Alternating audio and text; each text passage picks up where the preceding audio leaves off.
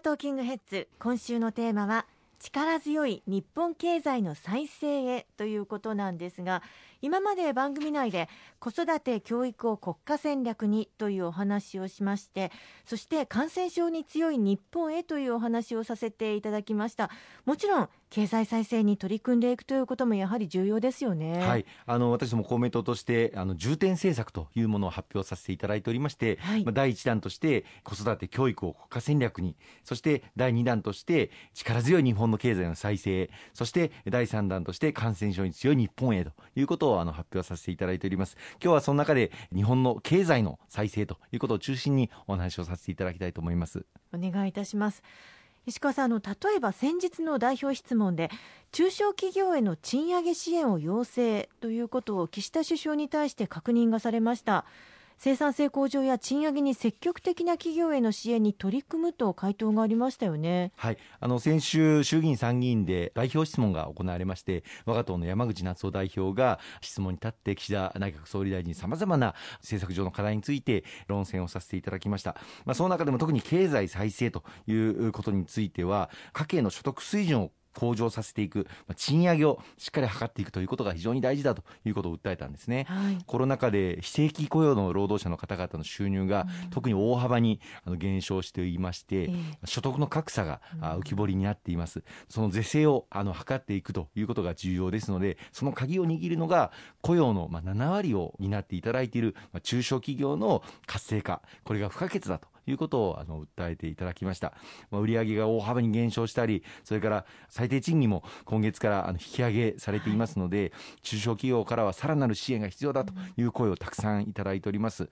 あのこうしたあの中小企業に対して生産性を向上させるための各種補助金を大幅に拡充をしていくこととかあるいは所得を増やしていただいた場合にはあの税制上の優遇措置を与えるといったような所得拡大促進税制というものこれを拡充していくなどまあ、中小企業が賃上げをしやすい、給料を上げやすい環境、これを整えていくということが非常に大事だというふうに考えています。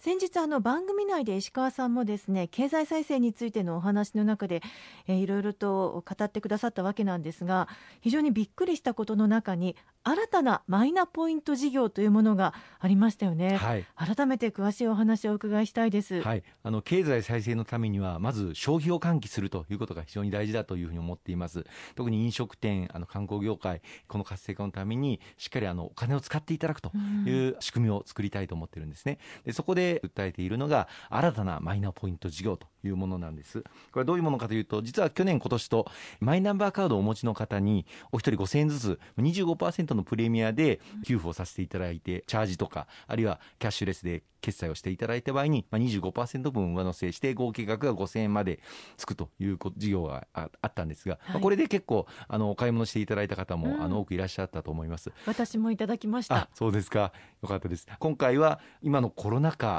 がこの1年8か月続いてそれを V 字回復を図っていかなければいけないということとか、うん、あるいはあの平均的なインターネット接続料金が大体2万7000円ぐらいあの家計調査をすると出てきますので、あのそうしたことも見越して新たなマイナポイント事業としてお一人当たり3万円ずつポイントを支給させていただけないかということをあの訴えております。これ対象は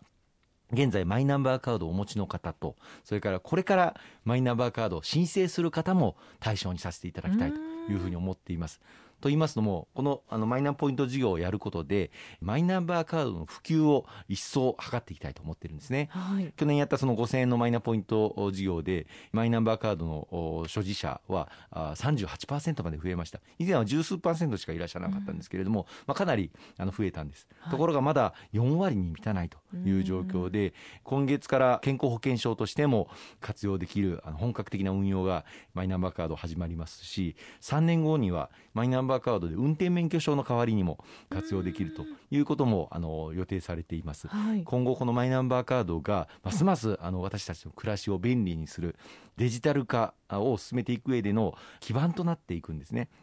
先月国にデジタル庁という新しい庁も立ち上げて国も町自治体もあらゆる行政サービスをデジタルで完結させるという取り組みも進めております、うん、国民の皆様に必要な行政サービスを必要な方にプッシュ型でお届けをする。そのためにもこのデジタル化日本は大変遅れていましたのでこれを一層進めていくことが不可欠だと思うんです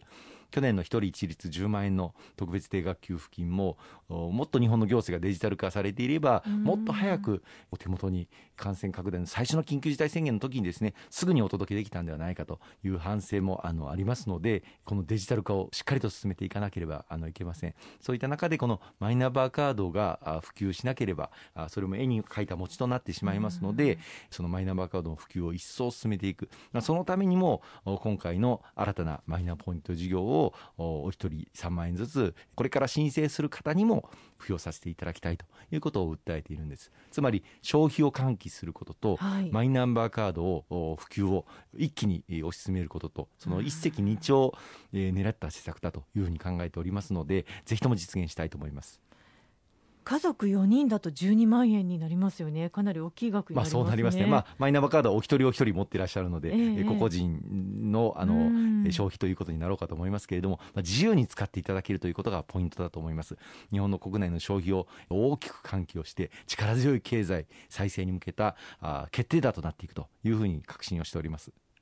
あの石川さんあの新たなマイナポイント事業について国会でもやり取りというのはあったんでしょうか？はい。あの先ほど申し上げましたあの先週の衆議院の本会議におきましてこの新たなマイナポイント事業1人3万円消費喚起とそれからマイナンバーカードの普及を狙った政策ぜひともやるべきではないかということを岸田総理に訴えたところ岸田総理から政府としても検討するというふうにあの答弁をあの得ることができまして、はい、まあ、詳細な設計はこれからですけれども政府としても検討するというあの明確な答弁を入れたというのは大きな前進だと思っています。本当にそうですね。ありがとうございます。